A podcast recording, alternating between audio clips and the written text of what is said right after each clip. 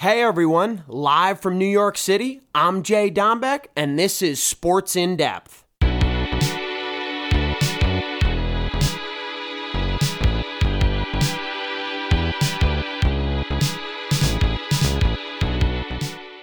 Hey, how's everybody doing? Live from New York City. The Knicks just wrapped up. Uh, they were in the Garden tonight. They did take a loss to the Phoenix Suns but nine out of the last 10 for W's is not bad. I like how they're playing. Julius Randle just keeps playing like an all star, and Derrick Rose, off injury, was counted out, is playing very well in New York and uh, playing higher minutes and back with his old coach, Tom Thibodeau. So the Knicks, uh, fourth seed, they are sitting right behind Brooklyn, right behind the Sixers, right behind the Bucks. They're ready to roll. I hope they're a top four seed because that means uh, they are home for the first playoff series. And after the play-in tournament, we will see how those standings wrap up. But uh, Knicks are in pretty good hands. And a little more about the rest of the NBA. I was watching the Lakers this week, and I was watching the Clippers. Clippers are playing pretty well. I'm loving what they're doing. Uh, nine out of the last 10 for them as well. And jumping into the Lakers.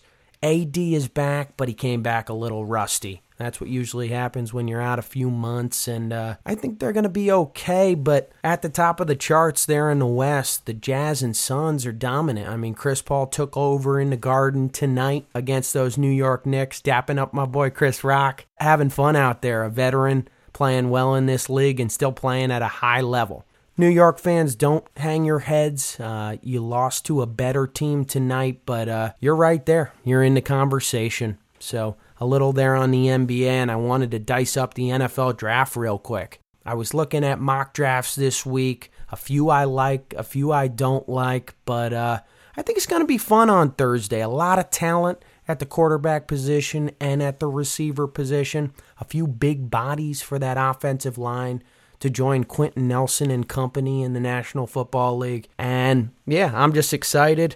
And you guys should be too. I mean, Trevor Lawrence, it looks like a lock him going number one overall to the Jacksonville Jaguars. You know, he's going to be knocked around a little bit for the first two years, if you ask me. They're a young team, still room for growth. The O line is okay, but not great yet. And that's okay. Get Trevor there, you get the right pieces, then you make steps in the right direction. He was a phenomenon at Clemson, as we all know, led them to a national championship, and has dreams of being a Super Bowl winner. And he wants to take a franchise like Jacksonville, small market, a team that hasn't been there a ton. They went to the AFC Championship when I was still in college, but Trevor wants to get them to that next level, and I hope he can within his first five to seven years in the National Football League. I think he's going to be fun to watch, and he's got to rally troops around him for things to go well, but uh, defense is picking up, and they need the O to rally behind him. Number two overall looks like Zach Wilson to the New York Jets.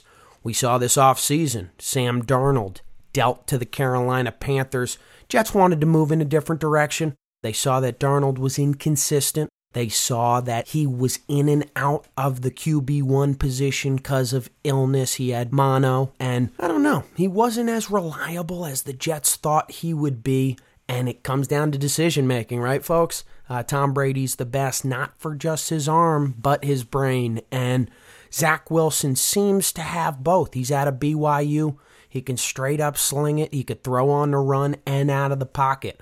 I think the New York Jets, please don't mess this one up because you got a good kid coming to East Rutherford. So uh, I'm excited. And even as a Giant fan, seeing those Jets, you know, we don't want them to embarrass the city. So uh, getting Zach Wilson, they should be just fine. Uh, number three, Mac Jones. I hope he ends up in San Francisco. We've seen the Jimmy G stunt over there. We've seen it not work out too well. Him being injured. We also seen Jimmy in the Super Bowl not throw it many times because the coach did not have faith in him. Now, with Mac Jones, you have someone out of Alabama who played against the highest of competition, slung it against everyone. The joke is he can't run, but last I checked, Tom Brady can't run either. You know, years and years of passing quarterbacks doing well in our league. And I think, you know, going in that offense, Kyle Shanahan's great. I know he was getting some hate last year, but him with Mac, that's going to be just fine. And I think that's the right pick. I think all of the top three picks should be quarterbacks, if you ask me. And these three teams can take that next step and go up and beyond if they make these choices. At number four, I want to see Kyle Pitts, the tight end out of the University of Florida. Good player, good blocker, good catcher. Atlanta seems to still be going with Matt Ryan, the veteran QB, at that spot. I know there's debates, and I don't want to rule them out of drafting a QB either. Um, there's talks of a tight end, there's talks of O lineman. Atlanta might confuse us come Thursday, but you know they got a few things they need. I think Kyle's a good choice you know, someone who's going to be around this league a long time, if you ask me. Tight ends usually go 8 to 12 years playing really good football. I see him anywhere from 10 to 14 years. So this kid can play. Good body for the position, ready for the pros. And next, I'm going to start talking about the big bodies. Get an O lineman for Joe Burrow, Cincinnati Bengals. Joe is your franchise guy. I know he tore his ACL. He went down this past season, but, you know, getting Penei Sewell, big body, out of Oregon. Great linemen come out of Oregon, as we all know, and that's what they need. They seem to have a few pieces at receiver. They have a running back. They have a QB. Uh, running back, they could improve as well. But getting a big body up front can help. And uh, I think that's the direction Cincinnati should go. A few of my buddies were saying a few different things here. We agreed to disagree, but O line, uh, you cannot go wrong in the National Football League. You got to dominate on the ground and limit the pass rush. You do that, Joe Burrow is going to stay healthy, going to stay off the injured reserve and play really good football for years to come. And how about Ja'Marr Chase, uh, number six? I like the Miami Dolphins getting him. You know, we'll see if we see some trade ups in this situation and what goes on. But uh, they seem to be committing to Tua the prodigy out of Alabama, as we all know. But, I mean, getting him pieces is one thing, and everyone was hating on Tua for the lack of production last year. But you got to get him the right weapons, give him a receiving corps. Give him an O line that can really protect him. And if you do that, then you'll see the real Tua, if you ask me. So Miami's got a few things there to work on, but uh, getting a wideout doesn't sound bad to me. How about Jaylen Waddle? Alabama of course, they were the national champs, and it's no surprise that you will see Mac Jones, Waddle, and DeVonta Smith go, if you ask me, within these top 10, 15 picks.